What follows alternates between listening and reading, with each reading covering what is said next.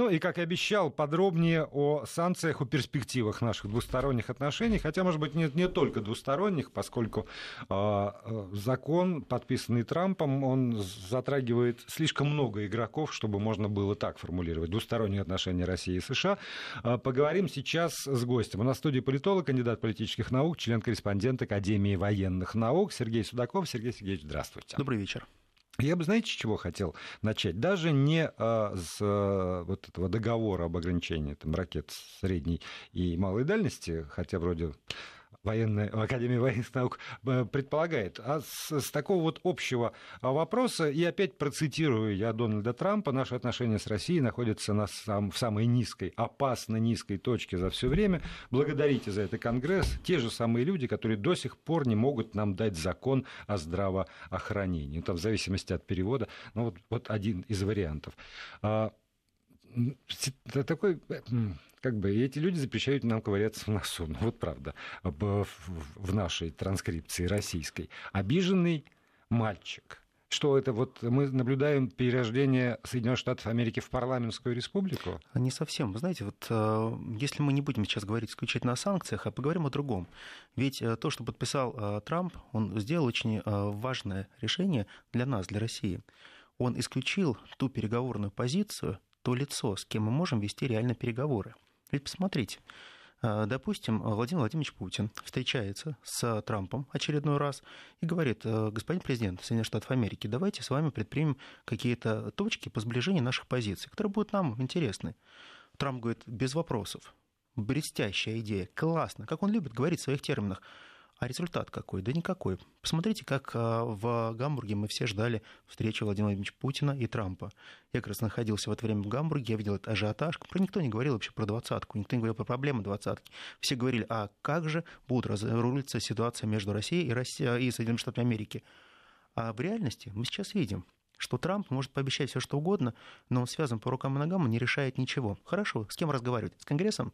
Давайте соберем весь Конгресс, будем общаться с Конгрессом. А, кстати, такое предложение от нашего депутата одного прозвучало. Давайте мы э, устроим совместное заседание э, Нижней Палаты нашего парламента, Государственной Думы и Палаты представителей э, Конгресса и обсудим перспективы. Да, только, я, только он не сказал об одной интересной вещи, что сейчас есть предписание всем конгрессменам и сенатам не поддерживать отношения с российским парламентом, ни в каком виде. То есть абсолютная заморозка всех отношений, а тот конгрессмен, который сенатор будет поддерживать это отношение, он будет подвергнут порицанию. А это означает, что субъекта сейчас, с кем мы можем договариваться, после того, как Трамп подписал этот закон о санкциях, он просто отсутствует. Вот я, знаете, вчера начал разговор как раз с вашими коллегами с этого. А, а кто сегодня вот политическое лицо Америки, с которым можно разговаривать? И тоже мы уткнулись вот, собственно, в тупик. Так. А вот этот тупик, он преодолеваем. А, преодолеваем только в том случае, когда Соединенные Штаты Америки поймут одну простую вещь, что их гегемония, она заканчивается. И заканчивается в том, что пока она ведет войну боданий, и она ведет войну полноценную со всем миром, они упускают очень важное. Они упускают саму Америку как таковую. Они упускают те проблемы, которые существуют в Америке, они очень насущные. Посмотрите, ведь данные санкции – это не санкции против России. Это торговая война, которая развязывается с Европейским Союзом. Мы все время это называем санкции, санкции. Мы целый день слушаем о том, что против нас ввели санкции. Да бог с ним, с этими санкциями. Мы сильно не пострадаем от этого. У нас, наоборот, открываются определенные окна возможностей. Мы понимаем, что маски сброшены. Мы понимаем, что у нас нет иллюзий. Дело в том, что мы понимаем очень простую истину. Мы теперь ни от кого не зависим, и ни от кого ничего не ждем. Рубикон перешли. Сергей, ну мы с вами вот уже не в первый раз в этой студии обсуждаем вот действительно проблемы, так или иначе возникающие у нас по поводу Америки или Америки, по поводу нас тут как, как угодно можно формулировать. И э, правда, я всякий раз, э, начиная с первых вот шагов, что называется, Трампа на этот Олимп, президентскому креслу, всякий раз совершенно искренне изумлялся позиции там, некоторых ваших коллег или некоторых наших политиков и депутатов, которые которые вот э, с горящим глазом ждали, что ну вот просто все переменится с ног на голову станет. Мне всегда казалось, что это невозможно по целому ряду причин, и сейчас я, ну, понимаете, было бы, наверное, э, стыдно сказать, с некоторым э, таким удовлетворением наблюдаю вот то, то, что происходит, но для меня это совсем не неожиданность. Для вас это тоже не неожиданность. Тогда вот это, а кто рассчитывал на то, что э, можно чего-то ждать, что эти маски, они не, маска, а лицо. Ну да, рано или поздно они будут сброшены. А, совершенно верно. Дело в том, что я говорил, что ключевая позиция Российской Федерации в отношении с Америкой должна быть политика недоверия. И вот эта политика прагматичного недоверия, она всегда очень важна. Потому что политика открытых рук, а, она прежде всего приводит к тому, что тебя бьют по лицу. И в любом случае, когда мы говорим о том, что мы готовы распахнуть в объятия и сказать, что Трамп наш, нет, Трамп не наш. Трамп — это американский президент. Я говорил много раз об этом. Я говорил о том, что Трамп всегда будет преследовать свои собственные интересы, интересы своей страны. У него слишком много проблем. Он никогда никому ничего не сделает хорошего. Он может только продать это хорошее. А вот за сколько мы готовы это купить хорошее? И нужно ли нам это хорошее, это другой вопрос. Сейчас а, многие пытаются перебываться в воздухе. Я тоже говорю с своими коллегами, я изумляюсь просто кардинальным переменам, которые происходят люди, которые кричали, что Трамп наш, аплодировали и говорили, что Трамп перемолит политическую систему, я всегда говорил, ребят, давайте будем осторожными. Если вы жили в Америке, вы понимаете, насколько сложные переплетения американской политической системы. Начиная от муниципального уровня, заканчивая федеральным уровнем. Невозможно, чтобы один человек сломал эту систему. Самый, э, наверное, неправильный шаг, который делал э, Трамп э, во время, уже будучи президентом, когда он говорил много раз, то, что он уничтожит истеблишмент, правящий класс. Невозможно уничтожить правящий класс, потому что ты являешься правящим классом. И самое главное, да. то, что он говорит сейчас, знаете, в политике есть такой термин, как политика отрубленной руки. Вот то, что он предлагает сейчас Европе и нам, это политика отрубленной руки. Мы готовы будем с вами сотрудничать в том случае, если вы отрубите себе правую руку. То есть вот вы без руки для нас будете очень классные партнеры. А если вы будете с двумя руками, с головой к тому же и с ногами, знаете, ребят, вы будете под санкциями. Да хорошо, будем под санкциями. Мы исходим из той позиции, которая есть на сегодняшний день, и мы не меняем эту позицию. Потому как а, не надо никем очаровываться, не надо будет разочаровываться. И вот это очарование уже прошло. А, тем не менее, остаются определенные люди, которые верят в перерождение или реинкарнацию Трампа, что Трамп все-таки опомнится, и он будет другим. Не будет. Знаете что, сейчас Трамп пропустил очень серьезный удар. А, есть хорошая ницшанская формула, это падающего толкни. Так вот, сейчас он пропустил настолько сильный удар от Конгресса, что Конгресс теперь его не отпустит. Он будет его дальше бить. Но Конгресс будет работать уже со спецслужбами. Вот посмотрите, Майкл Пенс, это же э, его хороший товарищ.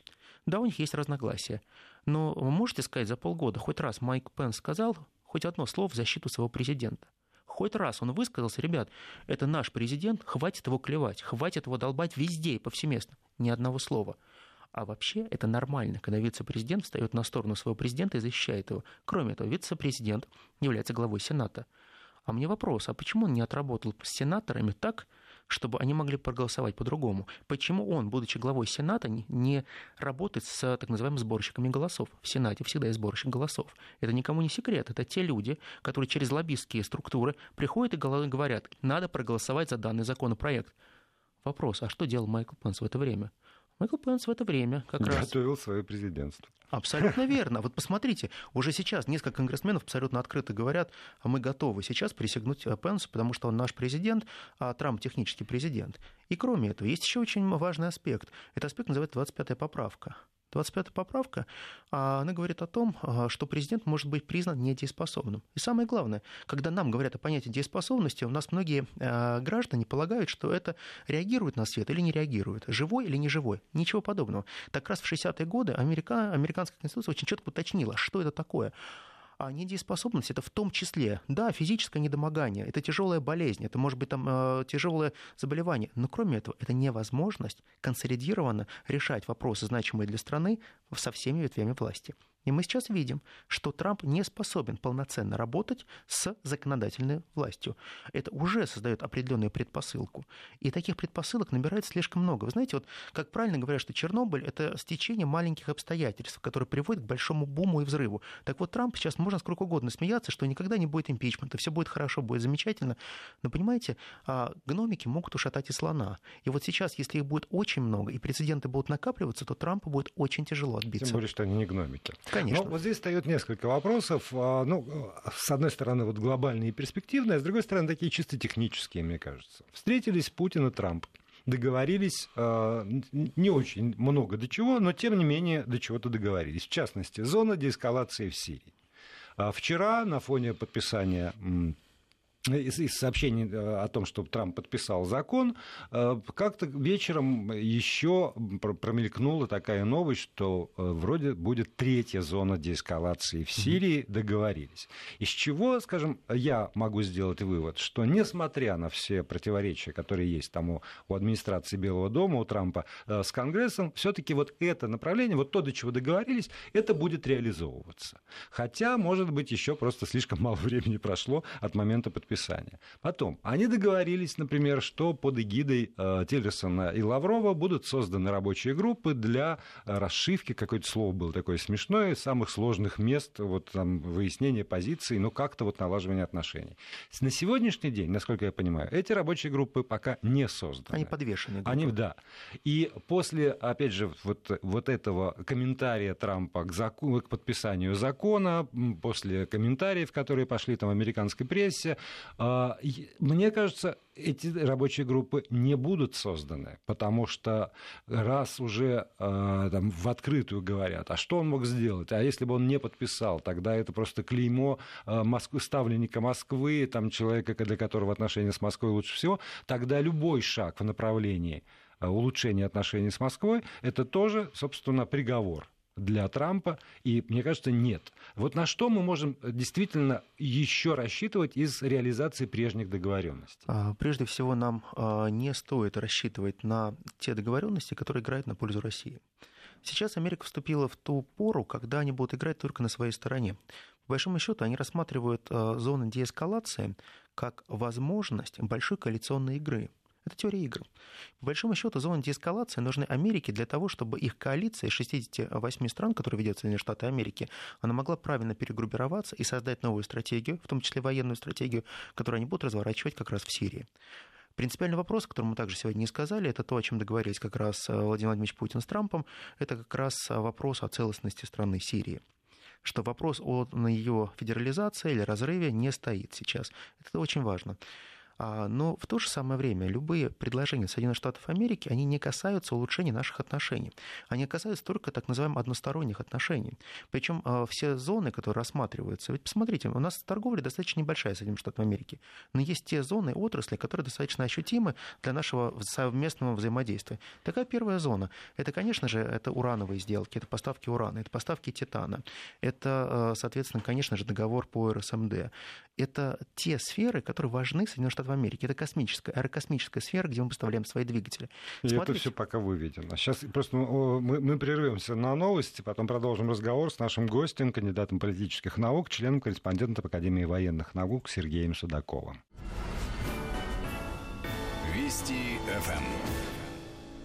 И продолжаем наш разговор э, с Сергеем Судаковым, политологом, кандидатом политических наук, членом-корреспондентом Академии военных наук. Сергей Сергеевич, мы остановились на том, что э, если и можно рассчитывать на какие-то шаги э, совместно, скажу так, США, то только в сторону, которая, безусловно, выгодна исключительно США. Вот я правильно, если я Соверш... правильно понял вашу мысль. верно. Месседж Соединенных Штатов очень очевидный. Наиграйте нам определенные очки, и как только вы наиграете максимально много очков для нас, мы поймем, что вы неплохие. А посмотрите, ведь те же санкции, они говорят очень простую вещь, что а, вы должны себя хорошо вести, в кавычках, на просторах а, Европы и Большой Евразии. А это означает что? А кто ставит эти критерии? Что такое хорошо, что такое плохо? Ну, в конце концов, извините, я вас прерву, ремарка, вот вчера я уже тоже про это говорил, а, когда в сторону Китая идет э, обвинение в том, что Китай мало сделал для нас в КНДР, и поэтому могут быть введены санкции против Китая, то вот сама эта формировка, она настолько прозрачна, настолько откровенна, настолько уже тоже вот все маски сорваны, Конечно. всей дипломатии. Конечно. Для нас должен сделать, а если он не сделал для нас хорошо, тогда мы его, мы его накажем. Совершенно верно. И дело в том, что э, по этой логике можно обратиться к любой стране и сказать, вы знаете, данная страна не закупила достаточное количество наших энергоносителей, например. следовательно, мы ее за это наказываем. Потому что они должны закупать, например, на 2 миллиарда долларов, они купили на 500 миллионов. Наказываем. По большому счету... Ну, такая логика, в общем, да. не нова да, для да. поставщиков энергоресурсов. Да, мы, мы, мы прекрасно понимаем то, что сейчас происходит. А происходит, на самом деле, большой передел, э, в том числе в внутренней экономике США, идет переориентация с нефти на газ, по большому счету.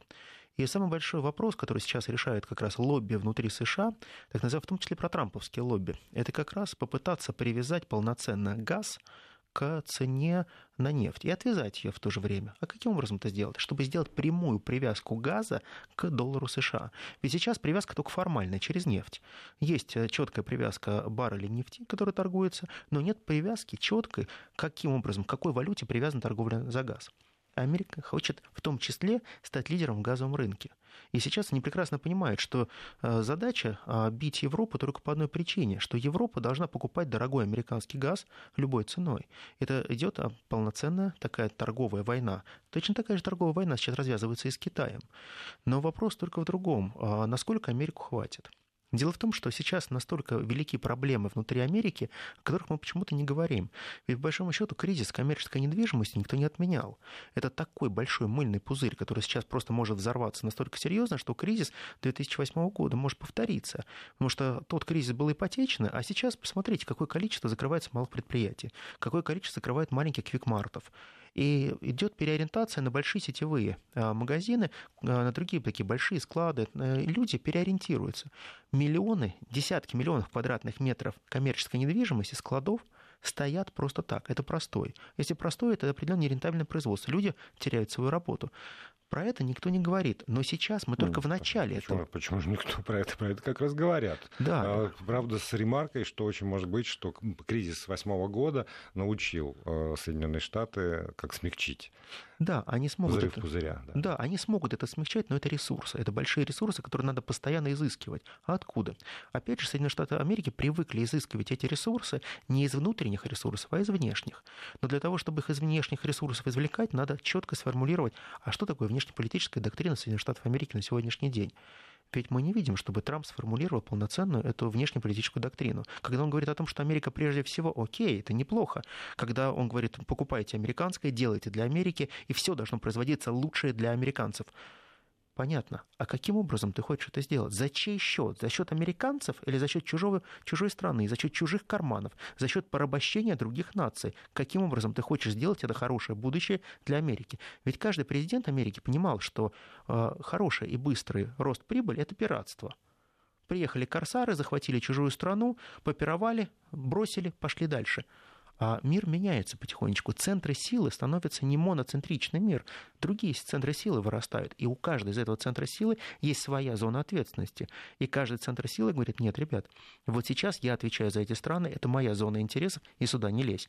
Вот как с этими вызовами Трамп будет бороться, это тоже большой вопрос. И, и давайте все-таки вернемся с, к, к теме такой вот военной, кажется, специфической. Договор об ограничении ракет средней и малой дальности. А, как все, все, что я прочитал по этому поводу сейчас, Конгресс э, работает над тем, чтобы заставить аргументация следующая. Поскольку Российская Федерация уже давно нарушает этот закон, то мы должны принять ответные меры и пойти, ну как бы они вслед э, идут и, и тогда как бы из этого закона, из, из этого договора выйти. Э, поскольку я не знаю, как Российская Федерация нарушает уже давно этот самый договор, об ограничении ракет средней и малой дальности, то мне сложно понять логику США. Я расскажу небольшую предысторию. Э, предыстория заключается в следующем. А, Трамп очень сильно стал заигрывать с Пентагоном. И он полагает, что основная его сила – это его нормальные отношения с Пентагоном. Что бы ни случилось, ни военные его всегда поддержат. Они всегда так. Военные в какой-то момент могут и не поддержать. Так вот, в рамках э, военного ведомства происходит раз, ряд таких ключевых инновационных разработок, которые должны а, сделать такой кардинальный прорыв в ракетостроении. Когда мы заявили о том, что в России есть ракета «Циркон», э, которая превосходит все аналоги, существующие на сегодняшний день, то американские разработчики сказали, у нас тоже есть такие ракеты, но эти ракеты попадают под договор о РСМД, и, соответственно, мы не можем их поставить на вооружение. А «Циркон» не попадает? А циркон а, не попадает, потому что у него есть та дальность, которая, соответственно, может быть. И те, то размещение, которое предполагает РСМД. И те выстрелы, которые мы находили, проводили из Каспийской флотилии, мы их проводили с воды, прежде всего. И здесь не надо говорить о том, что мы хоть как-то это нарушаем. Просто это притянутая ситуация за уши. Ее просто притягивает. Так вот, они задают вопрос Дональду Трампу. Господин президент, вы хотите, чтобы мы вооружили страну новыми типами вооружения? Да. Он говорит, хочу. Он говорит, а вы знаете, это русские мешают нам это сделать. А, кстати, русские уже 25 раз нарушали договор. Договор вообще недееспособный, а нашим лоббистским корпорациям очень нужны деньги. Они очень хотят их заработать. А к тому же у нас есть решение. Давайте мы сейчас будем эти разработки воплощать в жизнь, э, осуществим поставки и контракты на 5, 10 и 15 лет, но вы подпишете их сразу. Но для этого малость. Надо разорвать контракт по РСМД, потому что он мешает нам зарабатывать деньги. И опять вопрос крутится в том, что политика очень сильно смешана с экономикой и с обычным бизнесом для тех олигархических структур, которые находятся вблизи Трампа. Это те пиявки, которые работают вместе с Пентагоном, и они просто зарабатывают на этом деньги. Я помню, когда вот подписывался этот, ну, когда шла работа, она такая долгая была, многолетняя, это, в общем, моя юность, что называется. А главный, главное поле а, борьбы, это все-таки была Европа. Конечно. А размещение в Европе, что с одной стороны там, НАТО, что с другой стороны Варшавский договор, и для того, чтобы ну, просто снизить вот, градус противостояния, этот договор подавался тогда, во всяком случае, в нашей печати, а, как а, большое завоевание, как вот то, что наконец хватило ума у двух Совершенно великих верно. держав, все-таки развести. Сегодня очень может быть привычка к тому, что вот этот накал военного противостояния в Европе уже подзабыт, Угу. Ну, правда уже. Совершенно давно Есть это, такое, да. этот договор давно действует и давно уже ракета в ракету малой дальности э, не, не смотрит на, на европейском континенте. И, может быть, из-за этого тоже, э, ну как-то не знаю, нету взрыва общественного мнения в мире. А, дело в том, что э, сейчас, опять же, вопрос большого бизнеса. Дело в том, что 62% всех военных комплектующих стран а, НАТО, она так или иначе а, производится в Соединенных Штатах Америки. Соединенные Штаты Америки размещают заказы, они перекладывают деньги из одного кармана в другой. По большому счету они содержат НАТО, они переводят деньги в НАТО, но эти же деньги не отбивают, поставляют туда это оружие. Так вот сейчас они задаются тем же вопросом, который был еще в 1985 году. А, если у нас есть средства, которые мы можем использовать, то почему мы должны себя каким-то образом ограничивать? Ведь, э, по большому счету, если они начнут поставки реформирования своей армии, и ничто не мешает то же самое сделать с Европой. И обязать Европу провести модернизацию. Но единственное, что им мешает, это как раз договор РСМД. А если они будут соблюдать этот договор РСМД, мы должны будем отвечать на это. Это будет, э, конечно, симметричный ответ. Но вопрос в том, что насколько нам нужны такие симметричные ответы. Конечно, нам они не очень нужны, эти симметричные ответы, потому что у нас достаточно ресурсов для того, чтобы дать отпор и не нарушая этот договор.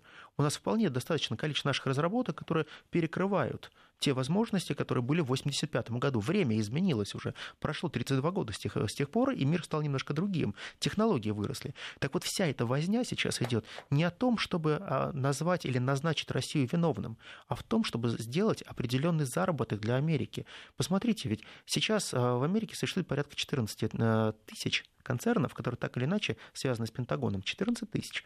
И вот эти все малые э, концерны, начиная просто от IT-лабов, заканчивая крупными, крупнейшими корпорациями, они так или иначе верят в Трампа, и Трамп дал им обещание, что он загрузит их работой. И именно на этом основании большинство генералов и адмиралов ему присягнули сказали, yes, мистер президент, мы с вами по большому счету, если он не выполняет эти обязательства, он не загружает их работой, он не, не проводит модернизацию НАТО, своих войск.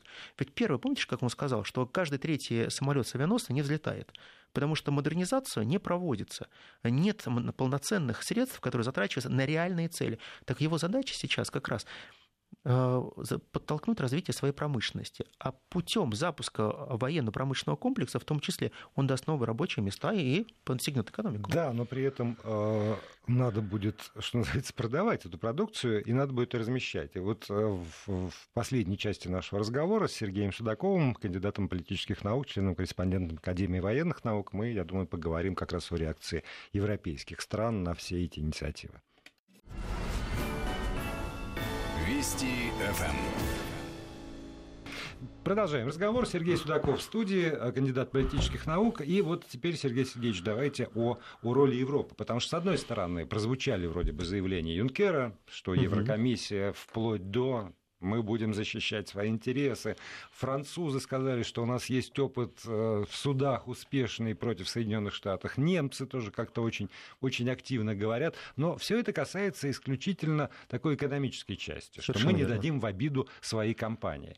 А, очень может быть, что пока еще мы с вами не, не слышали просто публичной реакции на вот эти вот разговоры о выходе из договора, что Европу не может не затрагивать. Не, но насколько Европа сегодня в состоянии что-нибудь противопоставить, помимо вот этих громких и решительных заявлений? А, дело в том, что надо быть просто реалистами. И реалистами в том, что а, современная Европа, она а, крайне не свободна. Современная Европа, говоря о лидерах Европы, о Германии, о Франции, они пытаются восстановить часть своего суверенитета. Тот суверенитет, который находится сейчас в копилке у Белого дома. Но вопрос в том, что Белый дом не так просто, он не отдаст им этот суверенитет. Он им скажет, вы купайте. И цена будет назначена. Трамп же, он э, человек-бизнесмен, он скажет, ребят, вы хотите свободно действовать, но эта свобода вам будет дорого стоить. Поэтому, если вы готовы оплатить свою свободу, давайте торговаться. Любимая его сволка, э, его любимая фраза – это сделка. Deal, no deal. Вот какую сделку он может предложить? А сделка очень понятная и простая. Ребят, вы не хотите, чтобы я наказывал ваши корпорации, энергетический сектор? Это один момент. Вы не хотите, чтобы мы, например, выходили из договора по РСМД, потому что это, опять же, новые затраты для вас, и для вас это катастрофа. А что вы мне можете предложить взамен? Потому что есть понятие зонтичной легитимности и коллективной ответственности. И Соединенные Штаты Америки являются тем гарантом и той стеной, которая стоит сейчас за, за как раз Европой, является тем большим Западом, который крышует эту Европу. Вы хотите лишиться большой крыши? А как сами-то жить будете? Вы способны сами сформировать свою европейскую армию, например. А у вас есть ресурсы на это? Да даже, допустим, вы найдете деньги, а оружие где будете покупать? Сами произведете? Ну, допустим, Германия произведет, Франция произведет. А дальше что? Вы все равно сейчас больше 60% получаете из Америки. Вы не сможете это создать быстро. Вы зависимы от нас полноценно. Значит, вы сейчас загнаны в угол. Вы можете говорить все, что угодно. Слова – это слова, политика действия – это совершенно другое. Так вот сейчас Европейцы, кроме слов, ничего не могут противопоставить. Во-первых, пустой карман, колоссальная проблема с беженцами, колоссальная проблема с экономикой, сыпятся целые политические структуры, потому что меняется политический уклад в целом. Политический уклад, я бы назвал, что сейчас проходит очень плохая эпоха для Европы. Я бы назвал это, конечно, не закат Европы, я бы назвал это зима Европы, когда Европа с точки зрения каких-то активных действий, она находится в таком подмороженном ситуации, что она не способна сейчас действовать активно. А факт в том, что знаете, как вот такое вот замороженное вялое существо, которое очень медленно движется. И движется почему? Потому что они сами загнали себя в рамки определенных обязательств. А эти обязательства, прежде всего, не только моральные нормы, а те законодательные нормы, которые так оберегают европейцы, когда «а мы не можем поступить иначе». И вот это вот должествование говорит о том, что Европа не свободна, в том числе сами от себя. Да, но это одна сторона медали. А другая сторона медали, что Европа, расширившись так, э, она э, перестала быть сколько-нибудь консолидированной. Потому что э, реакция, скажем, в Германии и Франции на этот закон, это, слушайте, ребята, вы что, как вы нарушаете международное право, это экстерриториальность, мы будем защищать свои компании. Конечно. А из Польши, например, звучит да, фанфар. Это, это отлично. Отлично конечно, мы победим этот Северный поток. Мы вот наконец-то получим, получим инструмент, как вот прищучить и решить в том числе вопросы свои на Украине. Владимир, а вот здесь как раз вопрос, а то, который я поднимал неоднократно. А, дело в том, что Европейский Союз настолько неоднороден, что достаточно давно уже надо говорить о том, что существует большая и малая Европа. Большая Европа все-таки это классическая старая Европа, которая а, умеет говорить еще своими голосом или остатками своего голоса и умеет самостоятельно принимать решения. А, в том числе сейчас ситуация меняется. Меняется полярность мира, меняется экономическая ситуация. И сейчас эта старая Европа не такая сытая, как была раньше. Она также понимает, что пояса надо подзатягивать. Так вот, вот эта большая Европа, она становится более рациональная с точки зрения защиты своих суверенных прав и своих определенных гарантий для своих граждан. Ведь мы прекрасно понимаем, одно дело быть политиком, а другое дело быть передовым гражданам и отвечать за интересы своих граждан и за их кошельки, и за их желудки. А другое дело быть странами Малой Европы а, и ожидать счастья, когда ты стоишь с протянутой рукой, что завтра в эту руку положат очередной пенни. Но вопрос, а всегда ли они будут получать этот пенни?